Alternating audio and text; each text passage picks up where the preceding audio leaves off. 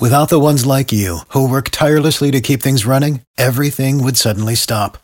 Hospitals, factories, schools, and power plants, they all depend on you. No matter the weather, emergency, or time of day, you're the ones who get it done. At Grainger, we're here for you with professional grade industrial supplies.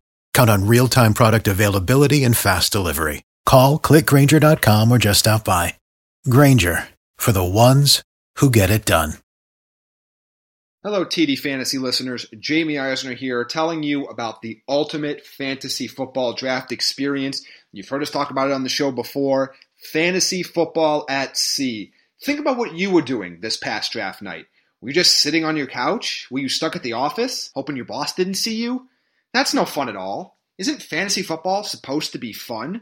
Why not upgrade and do your 2019 draft on a cruise to the Bahamas where you can get the best advice and party with the top fantasy analysts and former NFL players? Beach, sun, fantasy football, TD Fantasy will be there. That is a tough combo to beat. Go to fantasyfootballatsea.com for more information and learn how you can book today. It's the TD Fantasy. The TD Fantasy Podcast. TD Fantasy Podcast. With your host, Paige DeMacos, Jamie Eisner, and Jake Arians. Welcome into the TD Fantasy Podcast. Paige DeMacos, Jamie Eisner, and no Jake Arians today because Jake is golfing with some pretty cool people. I'm not going to tell you who they are, so now you can all speculate on who on who Jake's hanging out with today. Have fun with that. Uh, hope you enjoyed the divisional round of the playoffs. It was a lot of fun. There were some blowouts, but for the most part, you're just happy that football was on because people, we only have three football games left this season. And do not at me with the Pro Bowl because that is not a football game. I saw somebody talking about that. Said, "Oh man, we only have three football games left." And they said, "Oh, don't forget the Pro Bowl." No, it's forgotten. You know, it should be forgotten for the rest of time. Uh, okay, let's start here, Jamie. We got two games to talk about Yes. from Saturday the Colts and the Chiefs. I was under the impression, as were quite a few people, especially national media, that the Colts were going to kind of going to continue this hot streak. Now, I didn't necessarily. I, I wanted it. I think I wanted it to happen more than Yeah. I actually thought it was going to happen, just because I love Andrew Luck. But at the same time, I did not see Indianapolis having such a stinker against the Chiefs, and it was it was a stinker. It was not a Yeah, good it- across the they board. weren't competitive. No, game. no. It goes back to a point I brought up on Friday, or I guess it was Thursday show uh, with all of us, and I said this is around where I think I'm going to go with coaching. And this is going to be a theme throughout the show today, as particularly in the AFC games that we're going to talk about. But coaching, Andy Reid is has a stupendous record after the bye week. In the regular season, he is 16 and three. He was 3 0 in the postseason with a bye. Now he's 4 0 with a bye. You give coaches like this with great staffs the time for two weeks to prepare their team. They prepare their own team the way they want in the first week, and they're able to game plan easily for whoever they're going to face in that second week. Guys get healthy. This is exactly what I was talking about. I, I thought the Chiefs would win. I thought the Chiefs would win by a touchdown. I didn't think they would blow them out like they did, but the Colts. It's it's so funny because this was said on the air when the game began, and I didn't think about it for a second because you know we think about Indianapolis, the city. Yep. It's a cold city. The weather. You always think about the weather, but we forget the Colts are a dome team. Yeah, no, and I continue to forget that they Yeah. are a dome team. and it was and, And it, they it was look a, cold. It was a huge impact. You could tell. I was watching the football game, and Jordan, my boyfriend, looks over at me and he goes, "They look like they are freezing. Like they looked like visibly they were." There were multiple guys that looked like they were stiff. They couldn't. They they were cold. They weren't running as fast. Footing was a huge issue in this game. I mean, referees were falling down. Player, I mean, everybody was falling down in this game, except for Tyreek Hill. Tyreek Hill's the only player that could keep his feet because yeah, I guess he just floats. the one play where he scored that touchdown, I have to just talk about that for a second, where he literally starts. It's like he was playing a video game, Yes. and he is running. He, he, I, I would love to know how many yards he actually ran because he ran like zigzagging his way through to the end zone. And I'm watching it, and I'm going, "This is unbelievable! It's It- unbelievable to watch him how fast he is and how slippery, which is the Yes, perfect great word for him, because he." People are just it like was like they're just grasping for him to try and grab him and they can't bring him down. It's insane to watch. It's like Madden practice mode when you put the defense on rookie, where where the game is like you're intentionally just you're trying to show you like a tutorial of how to do things. Yeah. So you're at full speed when all the computer players are I at like that. half speed. That's so That's what it looks like when Tyreek Hill was so running funny. around there.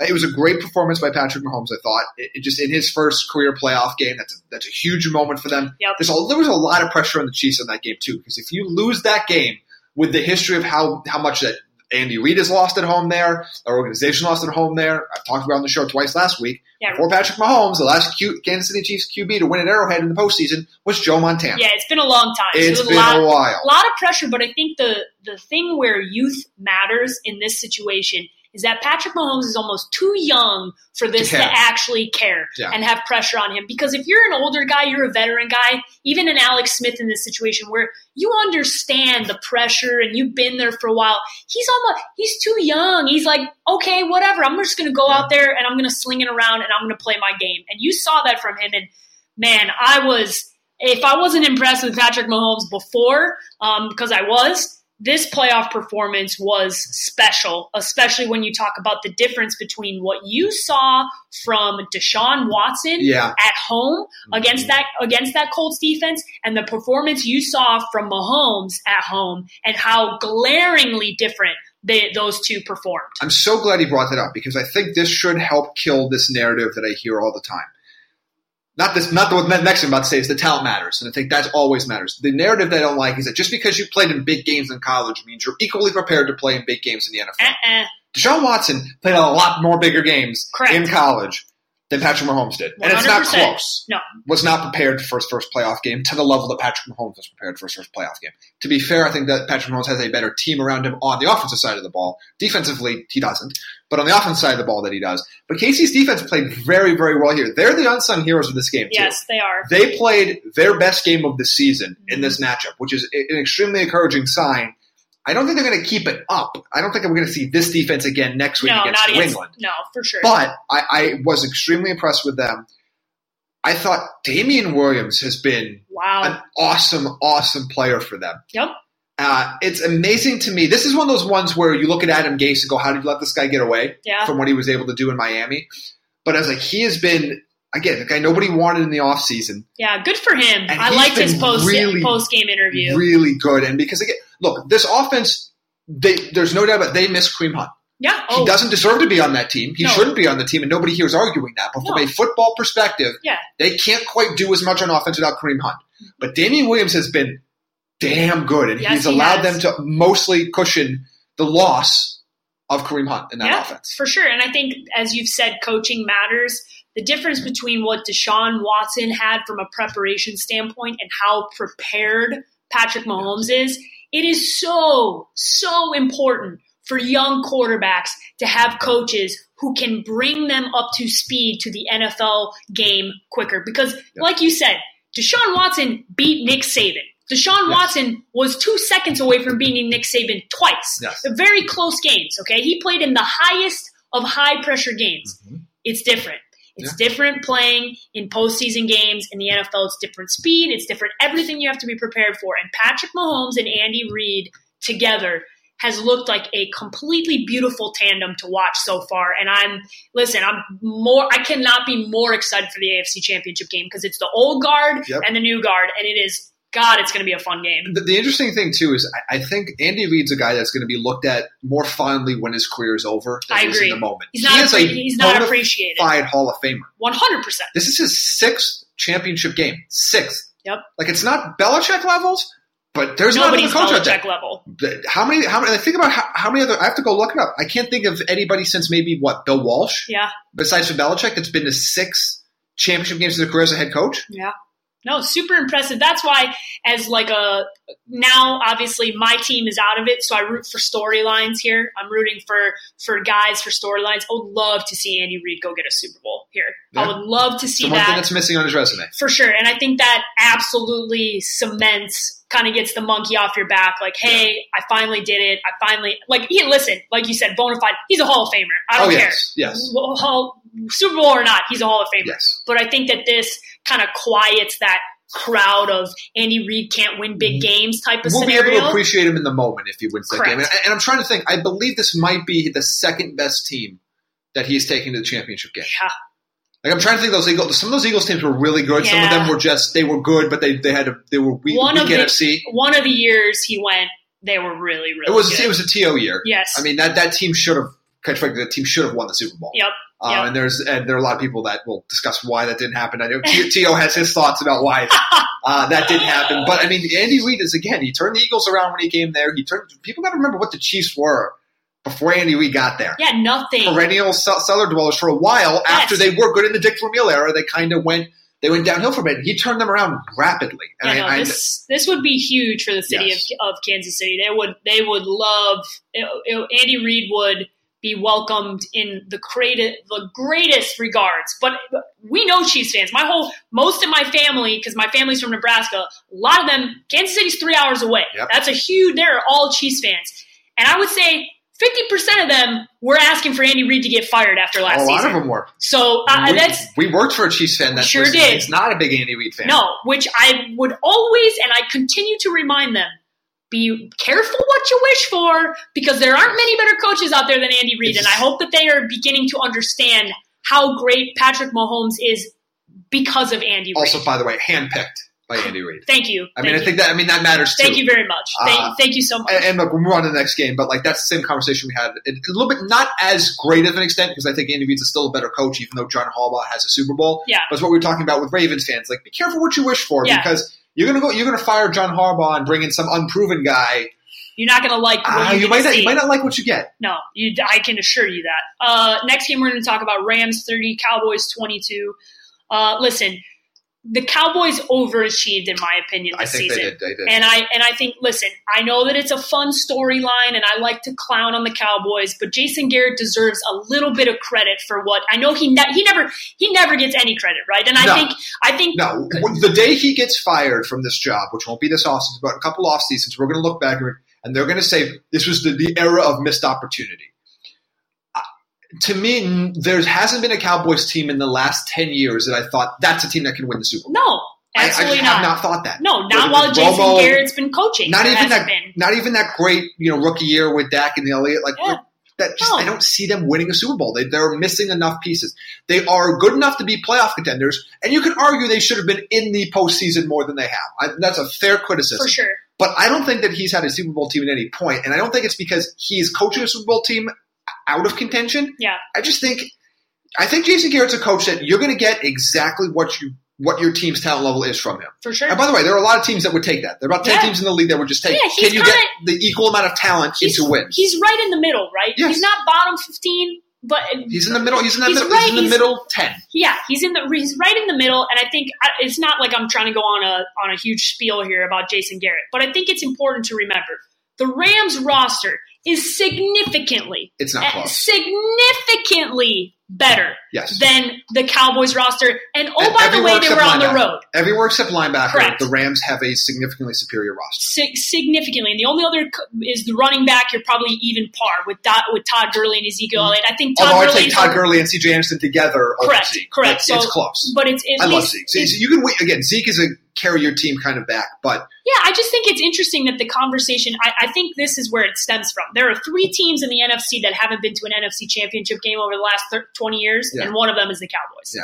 And so I think that that when you're a Cowboys fan, because of the time with Jimmy Johnson and all and all those guys, Yeah. right, and Troy Aikman and that, and how they got used to winning and they how they got used to being Patriots esque, that this level of mediocrity yeah, really which is what it's been a lot. I mean, there's been a lot of non-playoff years here too. But yeah, but I would look if you're if you're angry with anybody, Cowboys fans, your your anger should be directed towards your ownership team because the way that the Cowboys are run is is not the way that usually turns into success. It's just not. I am optimistic for their future though, because the way that their linebackers are playing, Their defense is a Super good. Bowl caliber linebacker. Yes. like Leighton Vander Esch is a star. he is a Like star. I, I didn't I.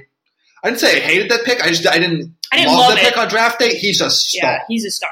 there again, that's a team that if, if they have another good draft and one or two key free agent pieces they need, I still think they need another wide receiver aside from Amari Cooper.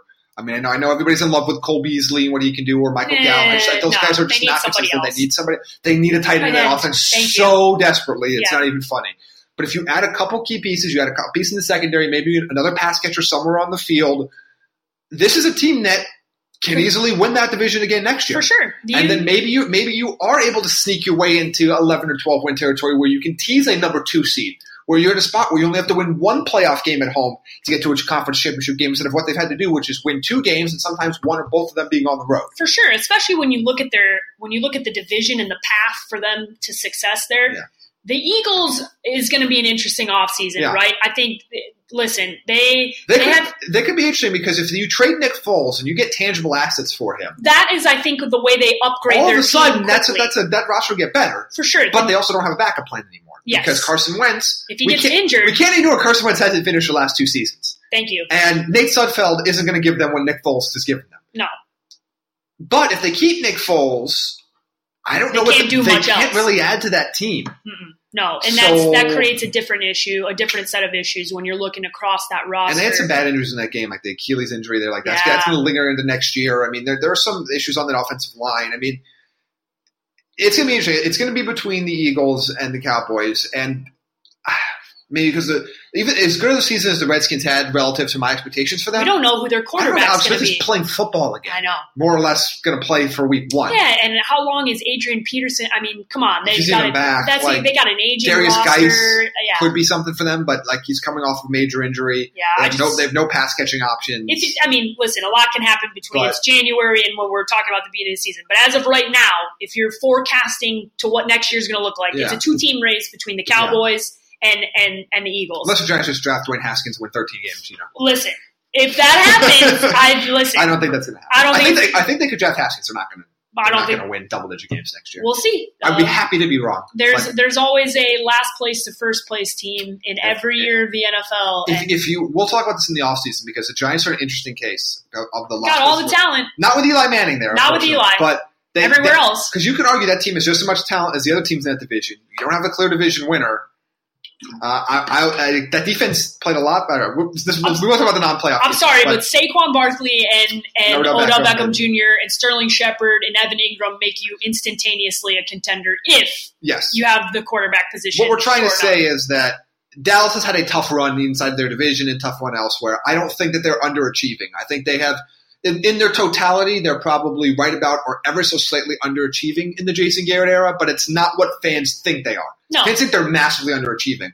That there's no team that's been more overrated yeah, most years by their own fan base Yeah. than the Dallas Cowboys. and and national media for that matter Yes. because they play into the popularity of the Cowboys. but they're they were a good team this year. Uh, I'm I see. I was very down on them at the beginning of the year. Yeah. and you know I was extremely encouraged by this performance this year. I would be very optimistic if I'm a Cowboys fan For because sure. I do think you're now in the category where you're a couple pieces away from being in the conversation. Yeah, listen, get a good tight end, and that offense is going to change. You saw what Dak Yeah, they had Jason when Witten. Jason Witten was there, and uh, I know there's been speculation. You guys want to talk Jason Witten back into uh, playing football? He's enjoying the comfort of the booth, getting paid a lot of money. To do To very, do to very, do very very very very poor commentary. yeah, yeah, it's he's, not. he's not. He's yeah, terrible, It's yeah. not good. Jason, nice guy, not good broadcast. Great football player, Yeah. not football good broadcast.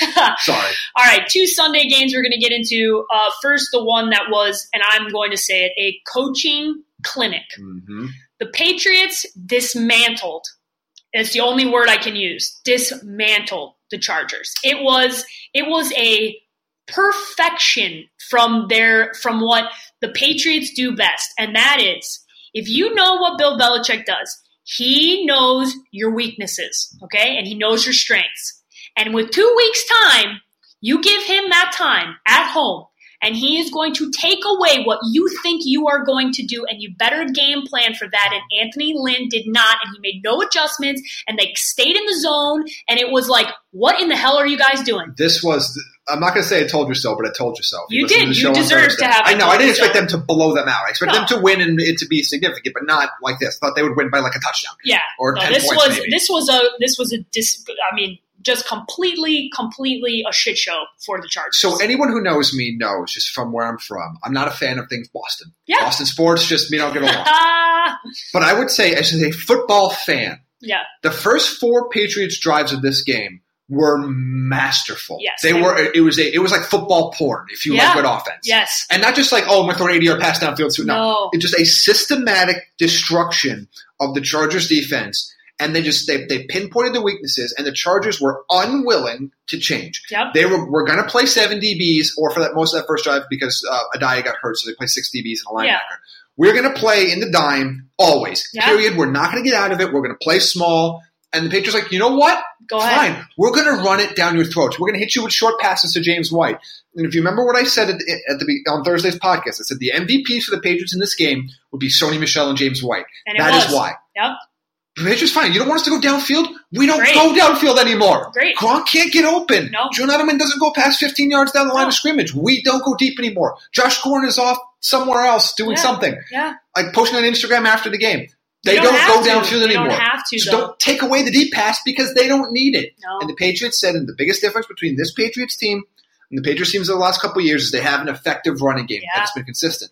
This was Multiple running backs. You Yes. have Rex Burkhead. You, I mean, he got in the end zone. been- you yeah, had, he's finally You healthy. had Sony Michel, who's a difference maker on this team. he is. And He's it a op- massive difference. maker. and it opens up what they're able to do with James White and to have James White shine in what he's really, really good at because now they have multiple backs that He's better than healthy. Dion Lewis at playing the Dion Lewis. role. Yes, like correct, that. That's correct. that's what's happening. This is it was a masterful for performance, and Gronk, although not had a couple of moments Yeah, of he, Gronk, blocked, he right? blocked well. but he He's was not the greatest blocker of all time, like the broadcast was trying to make him out to be. honest. No, but he was blocking blocked very well. He had a big catch and looked Gronkian when Yeah. he's breaking the tackles down the field. This is also interesting because I'm going to go off on a sidebar here because we talk a lot about tendency breakers at the draft and, and coaches that aren't afraid to make decisions, and it's a lot easier to make these decisions when you're good. Everything you hear now from every person on Twitter who thinks, because now we live in a world where everybody's draft analysts. Yeah. Okay. I never claim to be. I listen to smart people. I'll give the shout out to my guys. You're, you're wearing their swag right now, the Draft Network. yeah, they're smart. I trust them because you know what? I've watched their preparation process. I've watched film with those guys, and I go, I've watched the hours they put in. Like, I trust those guys. to be an actual draft analyst, you have to put in work. So it's not It's a full time job. 100%. I would go ask those guys how many hours they put in on a week, even even in like the off season on it. Uh, I mean, I've been with them to, at, at the Senior Bowl, and I mean, I've, I've seen all that stuff. So to me, I don't ever have a great, I don't have a full evaluation of a player until I see him in the NFL. So I rely on those guys. These guys aren't saying this, but there everybody else on Twitter who likes to think they're a draft expert because they read two, you know, they, they read these cliches. They always tell you that you can't draft a running back in the first round. Can't draft, can't find. You can find them anywhere. You know, look, look, we found Alvin Kamara. Look, we found all these guys. So I, I, I watched games this weekend. Where was Sony Michel drafted? First round. Where was Todd Gurley drafted? First round. Okay. Where was Ezekiel Elliott drafted? First round. Okay. Then just some other guys we haven't talked about. How, where was Saquon Barkley drafted? First round. Okay. You can find offense changing players, the guys that change the look of your franchise at that position, but you typically find them in the first round. Sure, there are busts. Sure, you can find great players like David Johnson or Alvin Kamara in other rounds. It happens. But just think, of, I mean, he wasn't at full strength this weekend, but where's Melvin Gordon drafted? Because he looked, he looked hobbled still. But yeah. and, but look at what the season he had. And you start to look at all these players and go, okay, the top game changing backs, the majority of them were drafted in round Yeah. one, and a lot of them drafted in the top 10 For in sure. round one. For sure. So this is one of those things where you can't always get upset at your franchise for saying, especially when they think they're close to, to being a contender, we're going to try to get a game changer at a position that touches the ball 20, 25 times a game. Yeah. Not only that, Rant when you- over in there, but that was my that's my book into No, the Sony Michel stuff. I think I think it's a really smart point you bring up because when you're talking about, listen, I love what Alvin Kamara's done, but if you look, he wasn't all that effective yesterday. Okay, we'll get into that game, and he has Mark Ingram, and he has one of the best offenses in the league, and he has one of the best offensive minds in the league, and he has one of the best quarterbacks in the league. If you look at the difference between what Ezekiel Elliott does from a talent Yeah. perspective, I love Alvin Kamara. He's great, but he's not Ezekiel Elliott, And, and we'll see. He'll get a, he might get a chance next year. Ingram's a free agent. We might For get sure. to see what Alvin Kamara of 16 games of your the One only hundred back percent. can be. But the the the discussion of the running backs being disposable, Yes. right? That you can just plug and play these guys, and yet, I'm sorry, but no. I'm sorry, but no. That that conversation goes- should not happen. it goes back to talent because again, it, it's not reaching. Because I know there are a lot of Seahawks fans listening right now, and they're not very happy with my assessment of taking a running back in the first round. But that's because you don't take a, a running back that's graded in the third round in Yeah. the first round. Yeah, You, if You there took is the a if there's back. a game changer, we knew what Zeke was coming out. We knew what Saquon Barkley was Correct. coming out. We knew what Todd Gurley was coming out with. There were just concerns whether or not he would have some issues with the ACL. Yeah. We knew what Melvin Gordon was coming out. When you know there's an actual game changing back and that's coming out in the draft, yeah. don't freak out that your team might take them there. No. Because yes, you can find a Philip Lindsay somewhere, and we'll see if you can do it multiple years. You might be able to find a Kamara or a David Johnson. You can find those guys, but running backs in the top ten, that you are that are graded there and drafted there are no riskier than a lot of the other positions. They're probably a lot less riskier than quarterbacks. Not only that, that, just but accept. let's talk about, and we'll get back to this when we get into the offseason, but the longevity of what these guys who are drafted early on versus some of these guys who are kind of flash in the pan type of things. Because yes, I love David Johnson, but David Johnson wasn't David Johnson this year inside of that offense. There's there's there's a Yes. difference between the guys who are sure things who are who change your offense because they have a defense has to prepare a certain way for Todd Gurley and Ezekiel Elliott than it does for and I love Philip Lindsay and what he did this year, but let's see what he can do long term. Yes. Zeke, I've watched Zeke do this for three straight years. I've watched Todd Gurley do And this carried- for, for three years. Correct. Uh, let's get into the last game here, unless you have any parting thoughts on how good the Patriots were. I, I, I just again they just systematically destroyed them on both sides of the ball. On the Chargers, on the Chargers side, here is what I would say. I know both of us, all, all three of us, were huge fans, even to the point where Jake picked the Chargers to win this this game this year.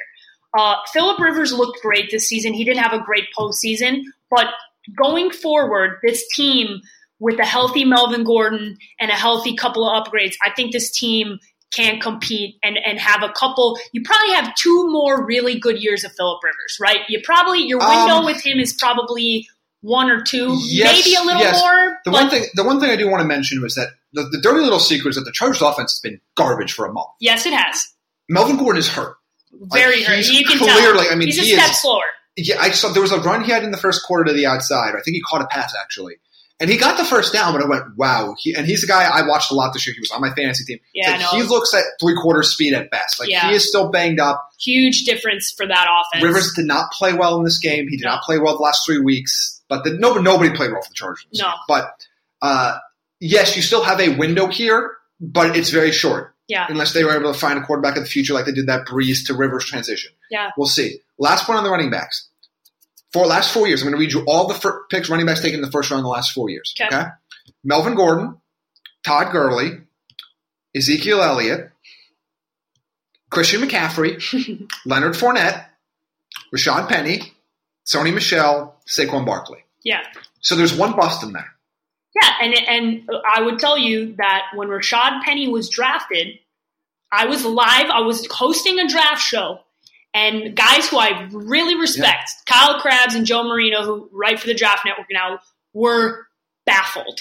They were like, As was I. As I, as They- I sent you the pick, I was like, oh, they could not believe there was nobody that had a high that had that high of a grade No. on Rashaad Penny. And listen, I'm not saying guy, Rashaad Penny might not turn out to be a, a serviceable back. He was not a first round draft pick. No. Sorry, Seahawks the, the difference here at the running back position is you need to get early results from them because Yeah. of their shelf life. But you But have to be ready to go, and he eight- was not. eight running backs were taken in the first round of the last four drafts. Seven of them are Pro Bowl caliber or better.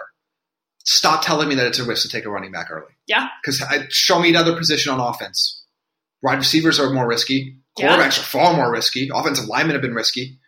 It's So almost the, it's almost the the the easiest. I don't want to say, and I would I would lean on my guys at the draft network, and I'll talk to them, and maybe I'll bring this up as a topic for them to discuss. But the most sure transition into the NFL from a positional standpoint, mm-hmm. but, but like Guys that carry the load in college, carrying the load. can carry the load Yes. in the NFL. And I think that just when I'm thinking and I'm looking and I'm visualizing in my mind all the guys that I'm thinking off the top of my head, even guys who had, you know, some wide receivers who were great. There's just, I feel like there's just more to change and more it's to learn. integrate in the offense. You're, Yeah. you're expected to do a lot more. Yeah. I mean, it, happens. And just again, And a just, quarterback position is probably the toughest to, to transition from a quarterback in, Yes. in college football to the NFL. the other side of the argument is yes, you can find good running backs in the second, third, fourth round. You Absolutely. can find those, but that doesn't mean. But you rarely find game changers. You find starting caliber players, but you rarely find game changers. also, our argument here is to not say to not that- rule it out. to not rule out and not be critical of guys being taken in the first round because we just named you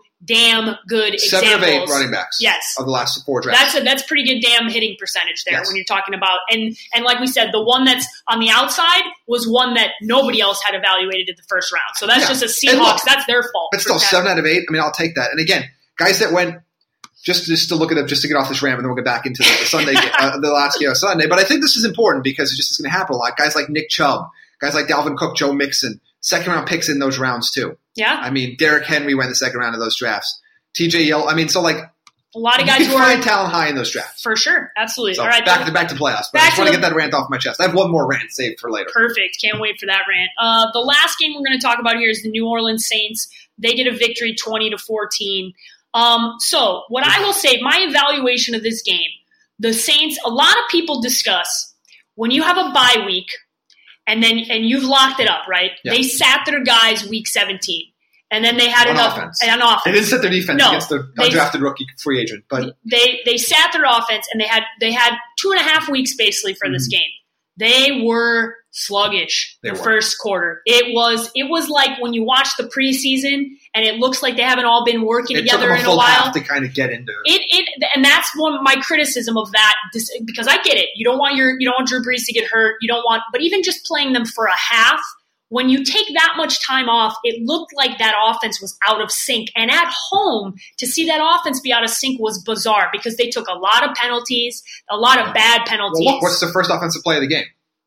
I mean, is is um, is Drew Brees throwing a, pick. th- throwing a pick. And listen, as I discussed this morning with with our boss, I talked to him and I go, listen, if that play turns into they score a touchdown there, I think the I think the Saints blow the doors off the Eagles, right? I think if that was a touchdown, the offense gets rolling, the defense has some confidence coming onto the field, and the crowd is losing their minds. Yes. But instead of that, you had the pick, and the momentum of the game was completely changed up until the Taysom Hill play where they go and they and they fake punt. and it's funny because this is this is the game I think of missed opportunities. I know Yeah. everyone's going to talk about the ball that goes through Jeffery's hands at the end of the game, but this there was a lot of these things that happened before that. One was the fake punt, which I saw coming. The Eagles saw it coming. They played that fake punt about as well as you can play a fake punt without giving away that you know it's a fake punt. Yeah, But sometimes you only have to get a half a yard, and Taysom Hill was just kind of plowed and just kept his feet moving and was able Yeah. to finally get enough of it. But again, it, it's a gutsy call by Sean Payton. This is one of those ones where if it, it works, so everyone's happy. Now, if it didn't work, he'd be the biggest idiot on earth. yeah. Everybody which would be everybody would be arguing and about everybody can stupid pretend decision. this is not results based decision making, how we evaluate coaches, but it is a lot of times. Uh, but I also thought there was a play uh, where I believe it was near the end of the first half where a lot, a lot of footballs running together here. Well, the Eagles are driving, they're near midfield and full, so it's an interception. They're gonna they have a fourteen nothing lead at that point. So if that this game is seventeen nothing going into half or twenty one nothing going into half, this is a much different game. And all of a sudden, they get the Saints get a little bit of momentum on their side and they get right back in this game. That was a tremendous missed opportunity. We talked last week about how Nick Foles will give you the ball a couple times a game. Yeah, He is going to give you those opportunities. That wasn't taken advantage of last week Mhm. by the Bears. They just they they would. I mean, Nick Foles threw them a gift in the corner of the end zone Yep. with three Bears there, and they couldn't take advantage of it. Yep. The Saints found a way to take advantage of those turnovers just enough to win the football to win game. the game. And then obviously you have the missed catch at the end of the game where this things get real interesting real quick as the Eagles are driving back down the field. There, they had their opportunity. Yeah, it kind of felt like, listen, I, I hate the we play not to lose the game at the end of the game from Sean Payton. That was my one, my other than the, the from a from a good football standpoint, they played a very ugly football That was game. yeah. They, That was all one the of the winners, worst games I've worst. Yeah, they looked the worst, and I think it was a little bit sluggish, and then overall they just a lot of penalties, a lot of it was just. I don't. I expect the exact opposite next week when Yes. when we see them play. I think they got that out of their out of their system, but it was they're lucky to have survived because at the end, obviously, you can look at the missed field goal and then they get good field field position going back.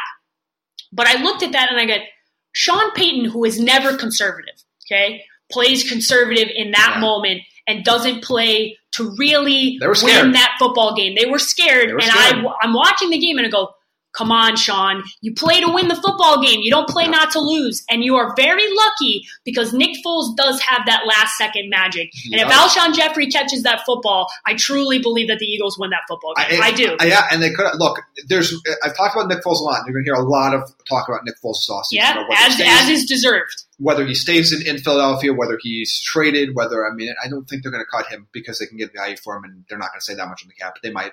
Um, like, look, all his money is like almost all his money is guaranteed, so he's going to get paid. The th- the two things that he does really well, I think the one thing he does really well in particular, he is elite against the, The blitz. rush. Yeah. You cannot blitz this kid. No. He is just, I mean, the way He gets loves the- it. how quickly he gets the ball out of his hands. I mean, he has a stupid good completion percentage against the blitz. Yeah. So he does that really well. if he's always going to turn the ball over a touch, like Yeah. it's always been a concern of his, Mhm. has a pretty good deep ball. But when you blitz him, he is not afraid. But as you've seen in these last couple games, he will throw you the ball at extremely inopportune times Yeah.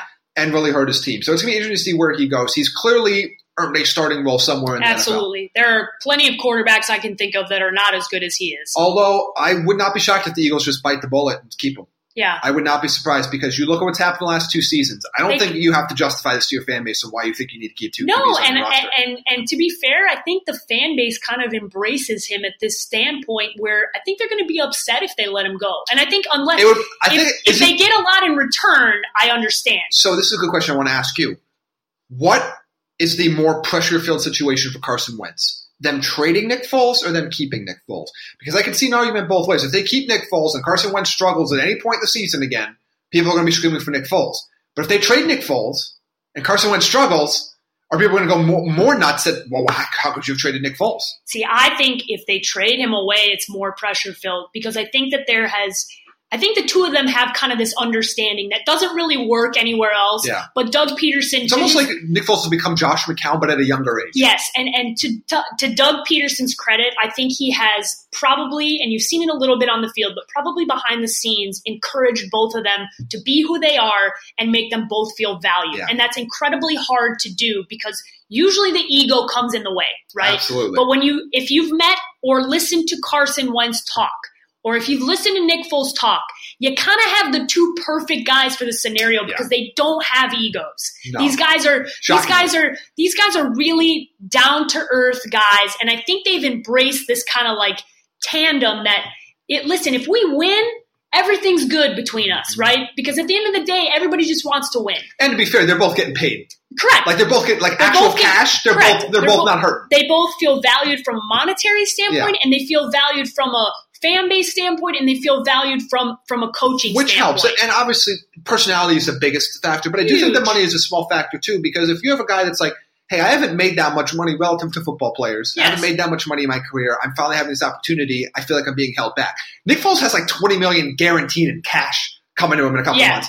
He's not worried about getting his No. He's going to no, get no. less money in his next deal than he's just got. Yeah, no, for he's this gonna deal. he's gonna get paid. I think if you trade him, the pressure for Carson Wentz not only to play well but to stay healthy, Yeah. in that offense because I think for him now, he if Nick Foles stays, he can concentrate completely on getting himself to a Yeah. point where he is completely 100% healthy and ready to go. If they trade Nick Foles, there's going to be a the Philadelphia media, the fans, the, there's going to be a lot of pressure on him to live up to where they drafted him, Yes. to live up to what they expect from him, and to live up to the expectations of Saint Nick. Because Yes. now you ha- you have We this, don't know- ex- that's this, the thing. this We stuff that's happened. We don't know how Carson Wentz performs down the stretch. We don't know. We don't know how Carson it. Wentz performs in the postseason. And listen, he might be great, but we just don't know. but he might be terrible.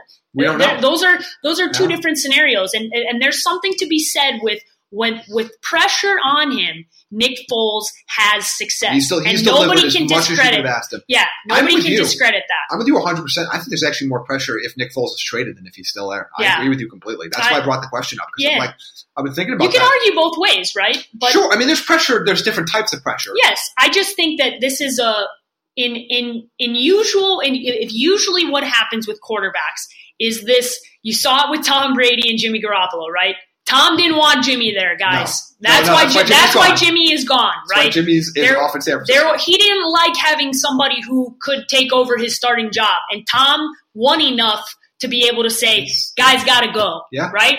Okay, that ha- that happened. You had Yeah. a similar scenario with Brett Favre and Aaron Rodgers, where Brett Favre has to go play somewhere else because Yeah. it was time for Aaron Rodgers to play football in Green Bay. yeah, they just got annoyed with Favre at that point. Yeah, for That's sure. Retiring, I'm retiring. Yeah, I mean, but there's there's a this doesn't usually happen. You don't usually have one. You don't usually have from a financial standpoint because Yeah. Carson Wentz is still on rookie, rookie deal, money. There's not there is this unique financial structure that can work out for a little bit longer, right? And look, it's one year. You have a one year window if you have to eat it. Like, you're going to eat the money, it looks like, no matter what. But Yeah. the Eagles aren't worried about paying the cash. They're worried about the cap hit and the ability to, to move guys. I don't, I think it would have to be, I think I would need multiple firsts Yeah, for me to feel comfortable because he's a starting I, quarterback. I look at this and it's not that no multiple firsts are what Nick Foles is worth because he's not, but to the Eagles, he is because I, I look at this now and I look at this a lot differently than I did last offseason because this was a very similar conversation we had last offseason at Super Bowl. Do they keep Nick Foles? Do they trade him? They get a big return. You already have a franchise quarterback. But then Wentz got hurt again. And I'm looking at this and I go, you know what? A Super Bowl window is so finite for everybody Yeah. that's not the Patriots. Yep. And even the really good teams, it's a five or six year window. Yep. And you're now what? You're you're going to walk into year three of this. Mhm. So you, you would probably have a one to three year window left of being a major Super Bowl contender. You can't win a Super Bowl with Nate Sudfeld. Period. Yo, I didn't think he went into Super Bowl with Nick Foles, but then I watched it happen. so now I can't say that. And I watched what he did this year, and he did a damn good job this year up until they faced a much better team in the Saints. Alshon Jeffery catches that football, and I'm telling you, nobody wants to play that football team. as much as I would like to have the cap space and as much as I would like to have the multiple picks that I could get, I know that I now have the best insurance I could possibly have if my starting injury prone quarterback gets hurt again. Yeah. And that I might I can still my team still believes they can win a Super Bowl hmm even if my starting quarterback goes out. I think that's an invaluable piece of confidence to have on your team that I would have to now be blown away by an offer to trade Nick Foles. And I never thought I'd say that last year when this happened. No, he's think I'd have to be blown also away. he's also at this point he's 29 years old, guys. He still has a, a quite a bit of a window here. He's not an old guy. Okay, he's got this is this is prime time. This is elite. This is this is you're coming into your prime. You got plenty of time here from from Nick Foles status. So you're looking at some of the possible. I just pulled his name up just to see some of the names Yeah. he's being linked to. Obviously, the Jaguars are a team that really need a quarterback, right? Yes. You're looking at the Giants, although they've they're not they're non-committal with Eli, right? He's going to play there. He's going to play there until they find somebody better. Yes. And that's that's So could be in this draft. It could be next draft. There's there's quite a few scenarios where he can he can come be a starting quarterback and play and have instant impact. I think the Jaguars are probably the off the top of my head. You look at that scenario and you go, yeah, that makes a lot of sense. They have a great defense. yeah. They have they have some pieces on offense. They have to upgrade their offense a little bit, but a huge upgrade over what they have right now. Here's the issue the Eagles have right now, and not. Um, I know we're going a little bit off some of these playoff games, but I think these storylines are important because it, the Eagles are right now going into next year. We don't know how much the cap's going to go up, if at all, but. They're about they're twelve, they're a little over twelve million dollars over the cap next Yep. year. They're mo- most of their players are signed, but they still need to sign a handful of guys. But let's just use this. Let's say the cap doesn't go up for the sake of argument. They have to clear twelve million dollars. That's part of their problem because they're going to have to, and then to figure out for the other players who have to get there, they would need to clear. Let's say the cap goes up just enough to cover the extra six or seven guys they need on the roster on, on league minimum deals. They still need to clear twelve or thirteen million. It's going to be tough for them to do that. Nelson Agholor is the first cut that's easy for me because you can save almost nine and a half million of that. But you're going to have to start cutting other players. And if you trade Nick Foles, he covers that completely and then some. Yeah. So I mean, if you trade Nick Foles, you can cover all the, play, the the handful of players you still have to sign. You can cover the cap space you have over, and you still have a couple extra million. That's why people are talking about this. If you cut or trade him, Yeah.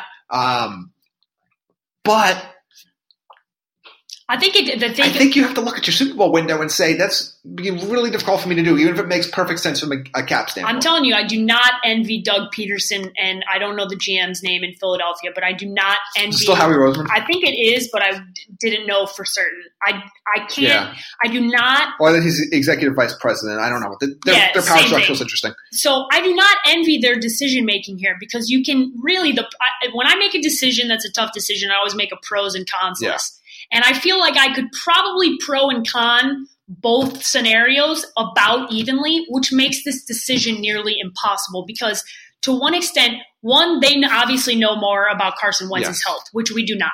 So I think that's a huge part of this conversation because if Carson Wentz, if they get a bill of health on Carson Wentz that even has any indication that he's not going to be ready for next season, and you trade away Nick Foles, that's going to turn out to be a huge disaster for them. Yes. Huge disaster for them. Now, if they get if if they have, as we've said before throughout this postseason, technically we were the conversations were happening that if Nick Foles got injured because he was injured at Yeah. one point going into this going into this postseason, Carson Wentz could potentially play. Yeah, which I didn't buy. I didn't buy either. You don't but- just miraculously recover from a back injury just because your quarterback gets so hurt. I think there's Like- a there's a lot to happen here that we obviously do not know or not privy to as of right now with the health of Carson Wentz, and I think that really that is what makes this decision for them.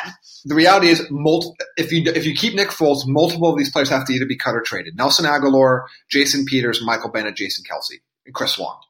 That's a lot of guys. It's a lot of good players. There's a lot of impact players. So Agholor is the easy. Well, let's move on from him.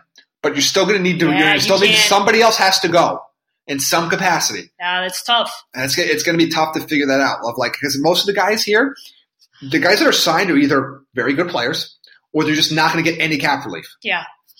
So I mean, they're they're they're, They're in a tough tough- situation yeah, because they're not going to really be able to add to this team much in the offseason if they don't trade Nick Foles. This is going to be a really fun conversation for for non Eagles fans for the Yeah. off season because we're gonna. This is going to be one of the topics we probably hit once a week throughout the off season, just because there's Yeah. going to be updates continuously about this.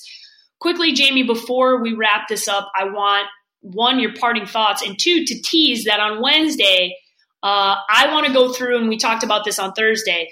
All the coaching staffs because they're Yes. they're falling more into place now. We've had a lot of we've a lot of hires. One that made me very happy, and Chuck Pagano going to Yes. Chicago. That yeah, Uh, the, the Jake Jake screamed it from the rooftops on the podcast. Go hire Chuck- it didn't happen already. Go hire Chuck Pagano, and sure enough, Chicago listened and got that Yep. done. And there's been some others along the way. There's also been speculation, obviously, with some teams that are still coaching uh, who are going to fulfill those yeah, it's, positions. it's so funny because I remember all the years we used to like it would be wait till after Super Bowl and the coordinators of the Super Bowl winning team were almost guaranteed to get head Yeah. coaching interviews, and now everyone's like, yeah, we're not waiting. No, now we now we know that certain certain coaches are going to be in certain scenarios. Yeah. So Wednesday, uh, we got a lot of feedback. I got quite a few people, uh, whether it was texting or tweeting, uh, telling me that they love the coaching breakdown. So we're going to give that a full evaluation Sure. on Wednesday, especially since Jake will be back with us. So we'll go through all of that.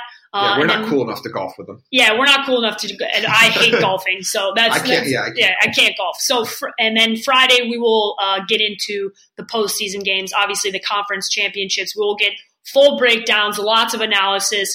This is going to be a really listen. It's going to be really fun, and it's it's what we from an it's NFC. the best single day in, in the NFL season, in my opinion. Cha- Championship Sunday. Agreed. And I, it's exactly, I picked the Rams and the Saints to be the NFC Championship game. Uh, I thought it was going to be Patriots and Steelers. It's Patriots and Chiefs. Um, I think if you thought, if you told me now that you thought Patrick Mahomes was going to be as good as he is, you're lying.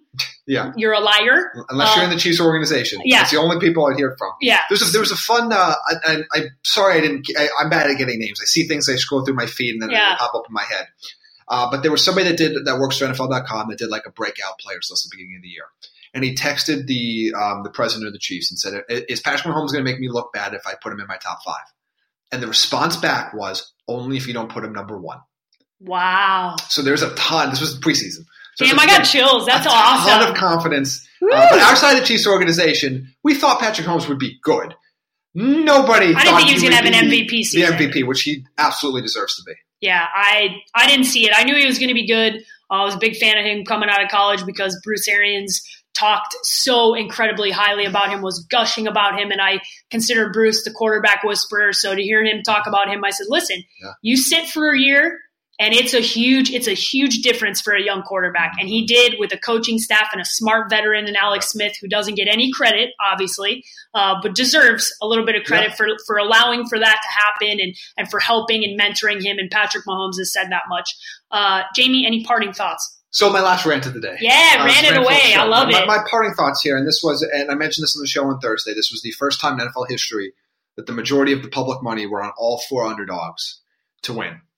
And my, my rant is this, and it's it's not directed at any individuals. It's just the overall concept because I- think we're so often fall in this trap on the second weekend of the NFL playoffs. The teams that have buys have usually locked up their buy or home field advantage or division early. So they're rarely playing at full capacity, if at all, in week 17. Sometimes even in week 16, we see like they, they start to rest guys. So we look, we haven't seen those teams in a while. So you look at those teams like the Rams or the Chiefs or the Saints, you're like, ah, I haven't, it's been about maybe four weeks since you've seen them really play at full speed. Then you see these teams that come into town, they won last week, even if they won ugly, usually they had some big plays at some point in the game, offensively or defensively. There was excitement around them. There's momentum. So it's Chargers so Indianapolis. easy to go in the weekend of going, I just saw this team beat another playoff team, and they're playing really well. And we forget, like, oh, you know, man, you know, the Saints, you know, you know, I, haven't- you know, I, haven't, I can't remember when they were playing well. The Rams, well, they struggled. Like, here the Rams struggled down the stretch as if nobody watched the final two weeks of the regular season for the Rams playing. I've heard that so many times going into this week. Yeah, LOL. all the Patriots, you know, they're done. They're not. You know, Kansas City, you know, they've lost, and, and like, and it's natural because the tendency is we have seen the four road teams hmm play well Yeah, within that week. yeah, I get it. And a lot of times we haven't seen the four home teams play well or at full weeks, capacity in a couple weeks. in three or four weeks because they locked it up. The Saints haven't been playing real football. They didn't play week 17. They didn't try. No, The Rams didn't try. I mean, the Rams were playing nobody toward the end of the year, but they beat them up pretty good. Yeah. I mean, the Patriots locked up their division. I mean, all the other stuff, like we haven't seen these teams really try in a while. So we forget how good they were. Mhm. And we always fall in the trap of like, we forget how good those teams were. The Saints and the Rams were the clear two best teams in the NFC wasn't close. all season. Yeah. Nothing changed. No. They were healthy for the, No. these games. Okay. You look at the, the Patriots and the Chiefs. The Chiefs were the best team in the AFC throughout. I know they struggled here and they went up and down. Yeah. They lost to the Chargers, but they were the clear number one team throughout. The Patriots were pretty good. They weren't great, but they were pretty good throughout. Yeah. That one I could see a little bit because I thought that you you could make the Chargers Patriots sure. argument. They were still a, the second seed with the bye. But with the Chiefs, and particularly with the Chiefs, the Patriots game was simple. There was a coaching matter. But Yeah. from just going in the Chiefs, the Saints, the Rams, we forget how good these teams are that have these buys because they lock up so early. We Yeah. forget that they have been elite all season, that they were the best teams. Yeah. This was the best example of that because aside from the Saints, and then they had their hands full, everybody else kind of systematically beat up on the other teams. I know it was technically a one score game in Dallas, and I know there's in the grass, but the Rams were a, a, a far superior team with CJ Anderson and Todd Gurley both just destroying that Dallas defense. Yeah. No, So just don't forget how good these teams were all year because you haven't seen them in a few weeks play full capacity. it's the ultimate example of the recency bias. It is the, legitimately the ultimate example, and how how little time it actually takes for the recency Yes. bias to take over, right? Because because From week 16 to Yeah. divisional round, You're talking less than a month, forget. three weeks. Yes. Yeah, like it's it's like we all have we we can't remember anything that hasn't happened in Yeah. the last five days because it's like what have you done for me lately? Yeah. That's just how our society is. So it's interesting to see how the recency bias just plays out right in front Yes. of our faces because if you thought that anybody other than the Rams and the Saints were, and even when the Bears beat the beat the Rams, that was the one you thought, okay, maybe they might mix it up, but they weren't playing the Rams. I would have understood if it was Yes. Bears versus Rams and you had a discussion there. I didn't think the Cowboys had a shot against the, the, Rams. the other thing too here is I, I remember weird that this was the league of offense, and then the last four weeks was the league of defense, and offense was dead, and we're back to old football. Yeah. And then all the good defenses missed, uh, went out in the first round. Yeah. So like again, there we have seen less and less over the years. There was a long time when there was a tendency of that one of those teams coming off the bye was going to absolutely destroyed at home. Like Yep. it felt like a yearly tradition. um, it hasn't been as much the last few years. Let's again, let's remember the season in totality. Like let's let's the recency bias, like as the, as there was a podcast listening to, they call it the, the Francesa uh, assessment, where Francesa, if anybody that's lived in the New York area knows who Mike Francesa is, it's like this: the NFL season doesn't begin until after Thanksgiving. Okay, that's nice, but I have 12 games that go on before, or 11 to 12 games that go on before Thanksgiving. Let's look at the season in totality. Let's look at what these teams have built over the course of multiple weeks. Let's just not look at the last two or three weeks when we determine. The last two or three weeks matter. I mean, you can have a team that's backing in, but let's look at totality because all of these games matter. And when it comes to evaluating a team and a player oh, for and a sure. coaching staff and a system. Absolutely. Let's just not get caught up in the moment of we saw one team win. I know it's so easy. We see one of the teams win the week before, and we haven't seen the other team play in two weeks, and sometimes haven't played in full capacity in three or four weeks. So it's so easy to be like, oh well, I just let's go with the team that I just saw win. Remember, it, all these games matter, and I think again, as we've seen, about the second time in the last three years, or third time in the last four, where all top one and number two seeds made it through. This is a good example of why you have to remember that. my my parting thought here is a quote from our dear friend of the podcast, Bruce Arians. Experience matters. Mm-hmm. And why I say that is because I understand Sean McVay is a genius. It's the only one that doesn't have the experience, but the, Andy Reid, Yeah. Bill Belichick, okay, and Sean, Sean Payton. Payton. They haven't done anything. They haven't won any games. So stop with the we're trying to get we're trying to go outside of the box to hire everybody. Sean McVay grew up in the NFL, yeah. has grown up around coaching his entire life, and oh by the way, he's legitimately a genius and has two of the best assistants in all of football. also arguably the most talented team in the NFL, Correct. from top to bottom. Correct. So I say that to bring this coaching as we as we get ready to preview the coaching staffs on Wednesdays. Experience matters. And if this isn't case and point of that, I don't know what is because you saw the old guard, the old dudes, specifically Bill Belichick and Andy Reid, put on coaching clinics. So I, I, opened the show talking about this was the week of coaching. And look at look at every matchup. The best coach won Yep. every matchup. Yep. Andy Reid, I'll coach Frank Reich. Frank Reich, I think I'm, I'm very optimistic about Yeah, him. But think- he's not Andy Reid. Andy Reid's going to the Hall of Fame. Okay. Sean McVay still has stuff to prove. He's he still has one playoff win, but he's only had one opportunity at it. But Yeah. he's one for one. But I think he's a better coach than Jason Garrett. Yep. You look at at the other side. Bill Belichick is the best coach that's ever coached. Period. End Yeah. of story. And I will not hear arguments otherwise. As No. much as I like the other coaches, he completely dismantled Anthony. Lynn. I mean, just destroyed him. Yes. Like Anthony Lynn didn't look like he deserved to be in the same job. no. The only matchup of coaches that were fairly, I thought, close of two guys that were probably in top five, top six coaches was the Eagle game. I think Doug Pederson's a hell of a coach. Yep. But Sean Payton is Sean Payton. Yep. So you watch this weekend where talent matters, but coaching matters. Yep. And you gave elite coaches across the board an extra week to prepare against slightly or significantly inferior coaches, And it matters. and you saw the results. Yeah. That stuff matters. I can it really does. I, I can't wait to ask Jake about it on Wednesday because I know he's going to Yeah. get fired up. when great players have great preparation, great things happen. Yep. And I, I remember uh, there's a quote from like Lawrence Taylor from a long time, those really good Giants teams, talking about this, the schemes that Parcells and Belichick schemed up for them. And they said, we knew where we needed to be every play. We had the confidence. We would switch things up mid play. We, we knew their plays before they knew their plays. And the amount of confidence that instills in you, you can't watch what the Patriots did those first four drives and not think, we know what they're running Yep. and we know exactly how to beat them. Yep. Or what the Kansas City did. We know what they're running. We know how to beat them on both sides of the ball. recipe That matters. recipe for a complete destruction of the of the Chargers. It took away everything that they wanted to Yes. do, and, and they the Colts. and they Both made those AFC games Yep. were cl- coaching clinics. no adjustments. Yeah. No adjustments were made. So the, the theme of this podcast is coaching matters, experience matters. And I hope you watch those football games, even though a couple of them, those two specifically that we're talking about were blowouts, because it was masterful Yeah. coaching and masterful playing from, from both of those teams. Jamie, how can everybody follow you on social media? You follow me at Jamie Eisner on Twitter and at JME Eisner on Instagram. And guys, you can follow me at the underscore sports page on Twitter and Instagram. And follow, please, TD Fantasy on both Twitter and Instagram at TD Fantasy underscore. Be sure to subscribe, rate. We've had a couple of different ratings, so thank you guys for for doing Yes, that. please. That does help us a lot. it's Helps super. people discover the show because Yeah. it helps you helps the algorithm that Apple uh, and Stitcher and all these other companies use. And so when people are looking for football podcasts and fantasy football podcasts, we kind of rank, we rank a little bit higher. So Yeah. we do appreciate that, that help. It does actually help us out there. yeah, it does help us. It's super helpful. So thanks for doing that, uh, guys. Have a great start to your week.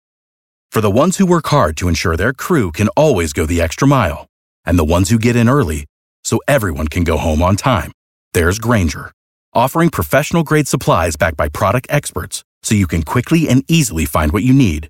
Plus, you can count on access to a committed team ready to go the extra mile for you. Call, clickgrainger.com, or just stop by. Grainger, for the ones who get it done.